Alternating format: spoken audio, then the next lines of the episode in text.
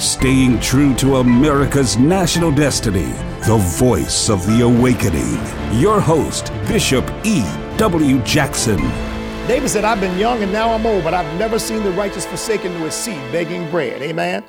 And don't get me wrong, I don't sit and calculate, well, now, Lord, if I give this, you give me that. No, I'm, I'm, doing this out of the goodness of my heart because I want to be a blessing to people, but I'm reminded by God that anything you sow into my kingdom, anything you give, I'm going to reward you with a generous return. Amen. He says, for whatever you sow, you're going to reap.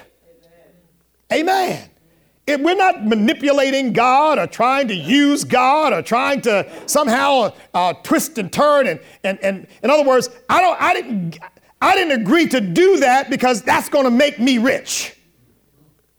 I agreed to do it because I love these people and what they do for us and I want it to be a blessing to them. Amen. But when the devil comes along and says, now, wait, wait a minute now, now you know, you know, you got some bills coming up. I can say, get up, get, get behind me, Satan. because whatever I sow, I'm going to reap anyway. Hallelujah. And you're not going to stop me from doing good things for people on the basis that, you know, you might go broke. You know, the old song says, you can't beat God giving, no matter how you try. Hallelujah. God's not going to let you fall flat on your face for being generous and being a blessing to others and to particularly to his kingdom. Amen. Amen. Amen. And then look, the 12th verse says, for the administration of this service not only supplies the needs of the saints, but also is abounding through many thanksgivings to God. Our giving brings glory to God. Our giving brings glory to Almighty God. Amen. Amen. Amen. Not that we're we don't we're not going around announcing it, but the results that people see brings glory to his name. Because when you do something good, if anybody says, wow, that, that was really great, thank you so much. It, when they start trying to give you all the accolades, what you should say is, well, to God be the glory. Because if it weren't for Jesus, I wouldn't be in a position to do it or have a heart to do it.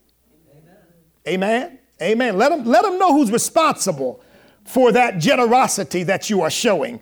Let the glory redound to Almighty God, not to you. Amen.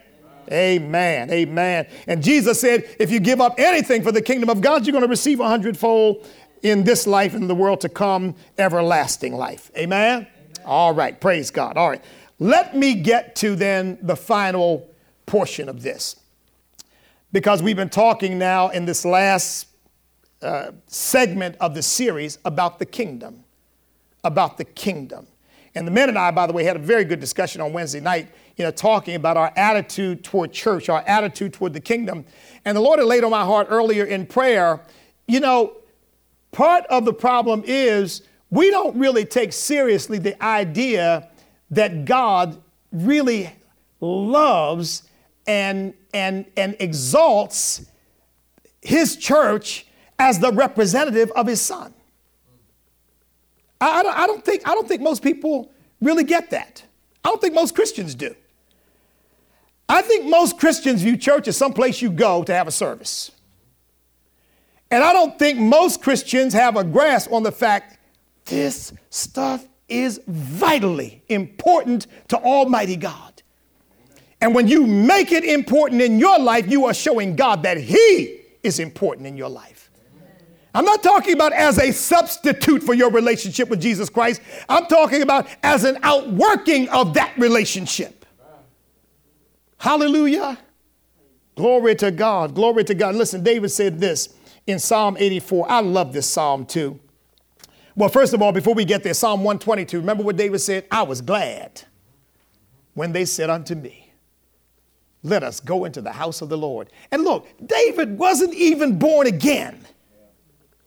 David didn't hadn't even seen the fulfillment of the coming of the Messiah David is simply looking at the temple that God built for the children of Israel. Remember, David has an expectation that God is going to send someone to sit on his throne forever, but David hasn't come into the fullness of that understanding. He's got that revelation. He doesn't know how that's going to unfold. But even at the level of revelation that he had, David said, I was glad when they said unto me, Let us go into the house of the Lord. How many Christians do you think feel that way? I would hazard to guess. I would hazard to, I guarantee you, not all. I don't know the exact percentage, I haven't done a poll on it. But I guarantee you, there are a lot of people who claim to know Jesus who go to church out of obligation. Because that's what you're supposed to do. But David said, I was glad. In other words, David said, I was cheerful. I was joyful. I was merry. I was rejoicing when somebody said, Let's go to the house of the Lord. Are you all hearing me? Amen. If your faith is increasing, saints, you, you all know my story. Sister Jackson couldn't beg, borrow, or steal away from me to go to church before I got saved. And once I got saved, she couldn't keep me out. Once I got saved, I wanted to be, church, be in church every chance I got. And when we go on vacation, we go to church. We find some church wherever we're vacationing to go on Sunday morning without fail. Because we feel like this. I was glad when they said unto me, Let us go into the house of the Lord.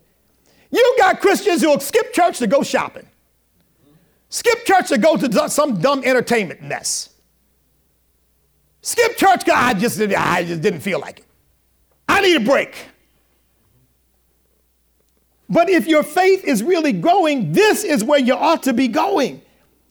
See, David's got a passion for God, and therefore he has a passion for what God has created. And in Psalm 84, and by the way, in the ninth verse of that same Psalm 122, David says, I will seek good for the house of God. You all remember, of course, that David, when God told him, David, you can't build my temple, there's blood on your hands. But when Solomon became king, David left vast sums of wealth for the purpose of building the house of God. And remember what God said to him when, when God told him, David, I'm not going to allow you to do it. But, but God said, But David, it was good that it was in your heart. That, what, that, what does that tell you? It tells you God was pleased by that. He, he liked that. That David loved God and cared about God and, and wanted to please God enough that he wanted to build the temple of God. And God said, No, son, I'm not going to let you do that. That's going to have to be, that's going to have to fall to your son. But I'm glad that you wanted to do it. Hallelujah. Psalm 84 says, How lovely is your tabernacle, O Lord of hosts. Now remember, for us, the tabernacle, the church is simply a representation of what the real tabernacle is. The real tabernacle is the people of God. But David said, How lovely is your tabernacle, O Lord of hosts. Listen to this, saints. My soul longs, yes, even faints for the courts of the Lord. My heart and my flesh cry out for the living God. How do you feel about that? There are times when some you you all are not here. Maybe I've stopped by by myself, or I've stopped by to do something. I've been over the center, and I'll walk in here, turn the lights on, just come in here, just stand up, stand and look, because I, I, I like being here. I, I I just like that this is a place that is dedicated to Almighty God. Amen. See, David said, "My soul longs, even faints, for the courts of the Lord. My heart and my flesh cry out for the living God." Is that how you feel? Get up in the morning excited to come to church. Say, Lord, wow, my, my soul longs, even faints, Lord, for the courts of the Lord. My heart and my flesh cry out for the living God. Boy, it's awfully quiet in here. I mean, uh, so are we really are we growing in our faith in a biblical way, or, or do we just have our own ideas? Amen. And listen to this. The third verse is even, a, even the sparrow has found a home, and the swallow a nest for herself where she may lay her young. Even your altars, O Lord of hosts.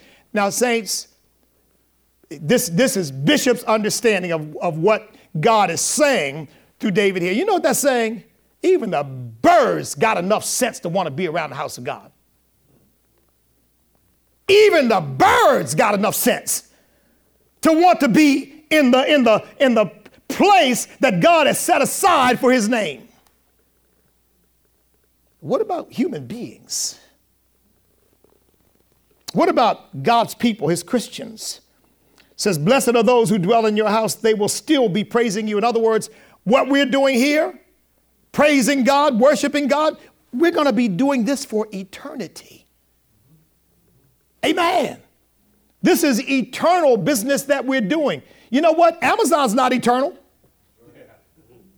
Google's not eternal. Apple's not eternal. Microsoft's not eternal. But what we're doing is eternal. Says, as they passed, and listen to this Blessed is the man whose strength is in you, whose heart is set on pilgrimage. As they pass through the valley of Baca, they make it a spring. The rain also covers it with, uh, with pools. They go from strength to strength. Each one appears before God in Zion. You know what that's saying? Blessed are the people who set out to get to your house. Think about that the next time you get up to go to church. God says, Blessed are those whose heart is set on getting to Zion. Zion is just, a, here again, a representation of the place that God has set apart for His name and for His worship and His praise. Amen? You know, if the whole body of Christ thought this way, you know how much more powerful the church would be and how much more impact the church would make in the culture?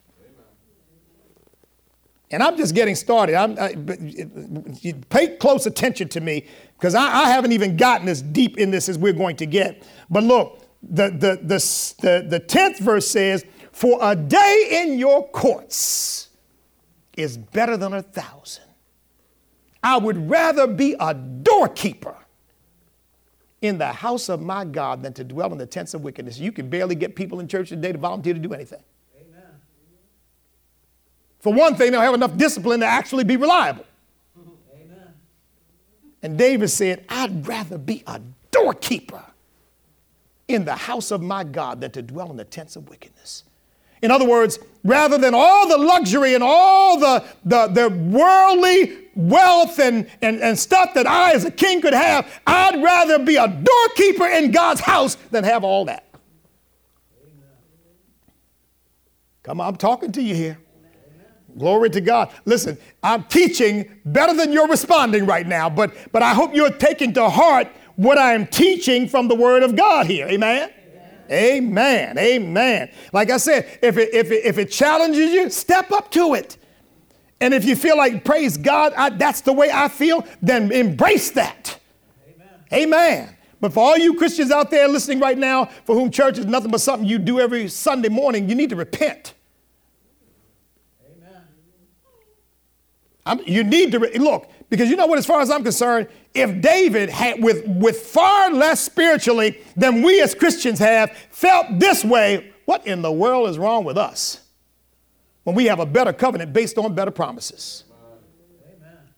Are you all hearing me?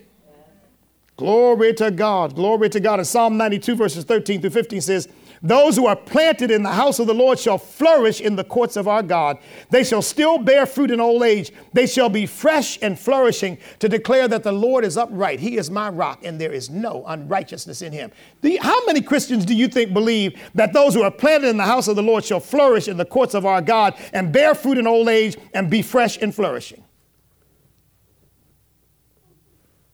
How many do you think really believe that? Really believe that? Because that's what the word says. So uh, if we're increasing in our faith, our relationship to God's kingdom, and remember, the church is the representation of the kingdom of God here on the earth. You know, whether you know it or not, the church is a government within itself. It's not a secular government controlling people but it's a government within itself. We are representations of the ultimate government of the kingdom of God because the king is Jesus. People out in the world don't have Jesus as their king. He's still king, but they don't have him as their king. They, they, they, but we do. Amen? Amen? We know that Jesus is our king. Amen? And he's appointed representatives to lead in carrying out his business. And let's face it, even in the body of Christ, I know this from the many preachers I've talked to over my many years of ministry. In the body of Christ, instead of treating preachers like servants of the Lord Jesus Christ, people treat them like trash and kick them aside when they feel like it. Mm-hmm. You don't have to say amen, but it's true. I know I've seen it. I've experienced it. Because people don't have the right mindset about the church, which is what I'm teaching you right now. This is the right attitude that we're supposed to have for the church. The church is a seed of the kingdom of God. Amen. Amen. Amen. And look, saints, if we if we understood that we are a kingdom, that we are a people, which is what the Bible says, we are a holy nation, a holy people, a royal priesthood. If we understood that, all this garbage that we've allowed to divide the church would be out the window. Because we realize those of us who are believers in the Lord Jesus Christ are brothers and sisters in the same family. Glory to God. Glory to God. Why do you think, saints, that when communists take over a country, the first thing they do is close the churches and lock up preachers? Because they need they want to create an alternate kingdom and they can't have a kingdom in their midst. And they understand, because the devil understands, the church is a competing kingdom with the world. And the only way they can deal with that, shut them down and put those preachers in jail or kill them. And they've done it everywhere communism has taken over. They did it in Russia, they did it in China, they did it in North Korea, they've done it, they did it in Vietnam, they did it in Cambodia, they did it in Laos. Every, they did it in Cuba. Next time you see somebody wearing a Che Guevara picture on their shirt, you ought to say, Oh, so you subscribe to mass murder, huh? Because Che Guevara was a mass murderer. And so was Fidel Castro. And I've said it before, I'll say it again. Every time Castro came to the United States of America, he went to Abyssinian Baptist Church to speak and I said then, and I'll say it again that's an abomination to put that murdering atheist in a gospel pulpit to talk to anybody. What they ought to be doing is laying hands on him and cast them devils out of him and getting him straight before God. That's right, I said it because it's an abomination before God. And Christians ought not be accepting any mess like that. We are a kingdom. We, Fidel Castro, when he's alive, represented the kingdom of hell, the kingdom of darkness. Why would you put somebody like that in your pulpit? When you represent the kingdom of God and you're answering to Jesus Christ. I had, I had the Nation of Islam so mad at me in Boston, I know they would have liked to kill me if they could because they would have preachers put Farrakhan in their pulpit and I publicly denounce him. I say it's an abomination for a gospel preacher to put that, that unbeliever in their pulpit to speak to people on the theory, well, he's a black brother. He's a devil. Well, he's full of the devil. Have no business behind the holy desk where we proclaim the gospel of Jesus Christ. That's an abomination before God. And anybody who does that, you know what that tells me? They don't know Jesus. Because if you know Jesus, you wouldn't dare disrespect him that way. You wouldn't dare dishonor him that way by putting somebody behind the desk that he's set up who tells people that he's not the answer to speak to God's people. What's wrong with you? Glory to God. We are a kingdom, saints. And this represents, we represent this kingdom that is eternal in its earthly manifestation right now. Amen. Amen. Amen. You know, the church, from God's perspective, ought to be the most powerful influence in the world. How can we be when we compromise like that? How can we be when we compromise like that? See, most saints don't have a kingdom mindset and don't, I say most, many because I, I can't state, say that categorically because here again, I haven't done any scientific polling. We do know that 75% of the churches in America no longer believe that the Bible is the Word of God. We do know that. That's, that's statistically documented. We do know that of the 25% that still believe that the Bible is the Word of God and still believe that it is the final authority in all matters of faith and practice, only 10% of those pastors are willing to, to take the Word of God and apply it to the issues of the day. Most of them, the rest believe it, but they don't want to say anything about it because they don't want to be controversial. They don't want to do what I just did and just publicly just tell it like it is. If I was in a church and, a, and, and, and, somebody told me they were bringing Farrakhan in the church, I'd leave and never look back. Because I say, how in the world can you lead me to heaven? You don't have sense enough even to keep the holy desk holy. I'd go find me a pastor who really believed the Bible is the Word of God and had a relationship with Jesus Christ, because I'd assume the pastor who would bring Farrakhan into his pulpit doesn't know Jesus and doesn't know anything about what the Bible teaches.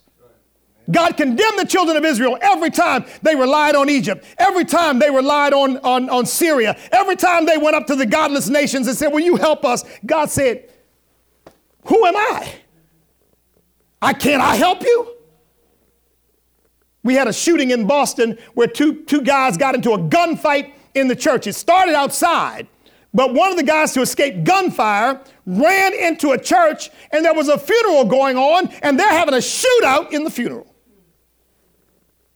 People are ducking and diving under pews, and, and, and it, it, it, I mean, it was a major issue. And you know how the church resolved the issue? They asked the Nation of Islam to be their guards. Uh, uh saints, we're a kingdom. That's like the United States of America reaching out to, to, to, to you name it, Great Britain or France is saying, would you all send some troops over? We need some, we need some help to guard our country. We don't need their help to, to guard what we have. We're capable of doing that on our own. Amen? Amen. Amen. Amen. Glory to God. Glory to God.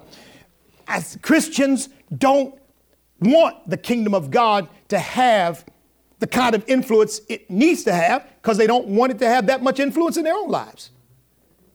Because Christians want to be Christians and still listen to gangster rap, and they want to be Christians and still go out to the bars, and they want to be Christians and still hang out and, and talk all kinds of stupid stuff.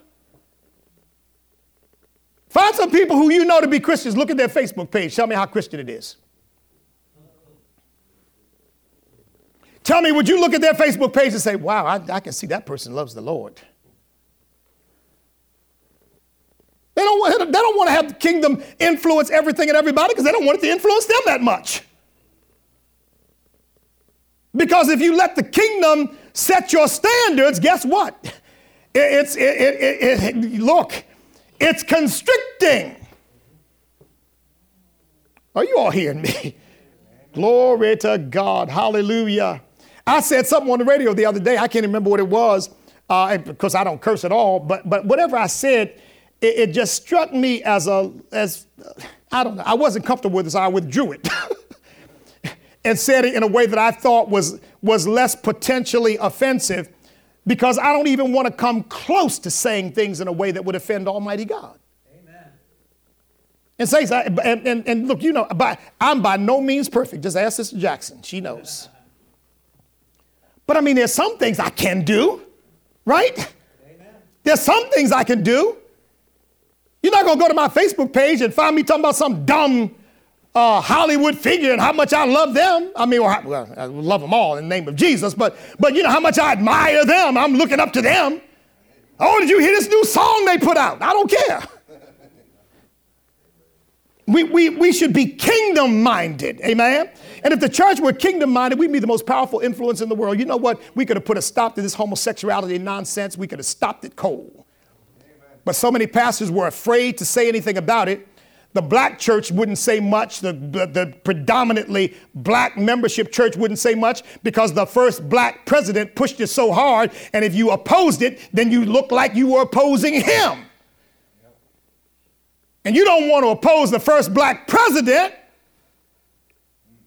I mean, you got to choose him over Jesus, right? Yeah, I said it and I mean it. Color of the skin shouldn't matter not one whit. It's not about race, it's about righteousness. Amen. But if the church had risen up, it, who knows? It might have been a witness to him. If the church had said, listen, Mr. President, we're, we're glad we've got the first black president, but we are not in any way going to support you if you continue down this road. Supporting the killing of our unborn babies, supporting homosexuality and transgenderism. It is an abomination in the sight of God, and we're going to trust God to take care of us. We don't need a black president to do it if you're going down that road. Saints, if the church would unite around the Bible instead of dividing over race and over party, Oh my goodness gracious. There's no, there's no power on earth that could stop our influence. Amen? Amen. Amen. Glory to God. Glory to God. In fact, to tell you the truth, there are people in the church today and throughout our history as a country, there have been people in churches who cared more about racial consciousness than kingdom consciousness. Because in the early part of our history, it was those Americans predominantly of European descent who were trying to somehow amalgamate the gospel with a racial vision that said, well, you know, the slaves belong there because God put them there and that's what He wants for them. And we're quite all right in the sight of God to be doing this. Now, not all, but many justified it on some biblical basis. Because after all, you know, they're inferior, they can't take care of themselves, and, you know, as if God didn't really make them with the same wherewithal intellectually that He made, with, made us with, and, you know, all that nonsense. Well, most churches of European, uh, that are predominantly people of European ancestry, uh, have, have, of course, rejected that. They realize that was wrong, and they, they're no longer doing that. But now you've got minority churches that are into racial consciousness in the same way that the antebellum and post postbellum church was after, just before and after the Civil War, in the same way that they were. Now you got that happening in predominantly churches of people of African descent, and in some cases others as well. Where our racial solidarity is more important than our kingdom solidarity. Because after all, our big problem is not the devil, our big problem is white folks.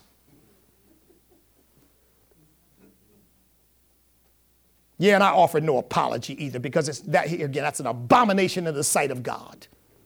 Because the word of God says we wrestle not against flesh and blood, but against principalities and powers and the rulers of the darkness of this world, against spiritual wickedness in high places. And we're supposed to put on the whole armor of God, not buy into some stupid black liberation theology or listen to some dummy like James Cone telling people that if the God you serve is not black, kill him.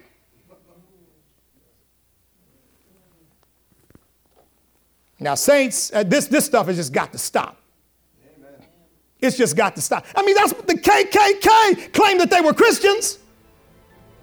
That's why they burned the cross. They, they claimed that they were Christians. And that God had a special dispensation for them as white people.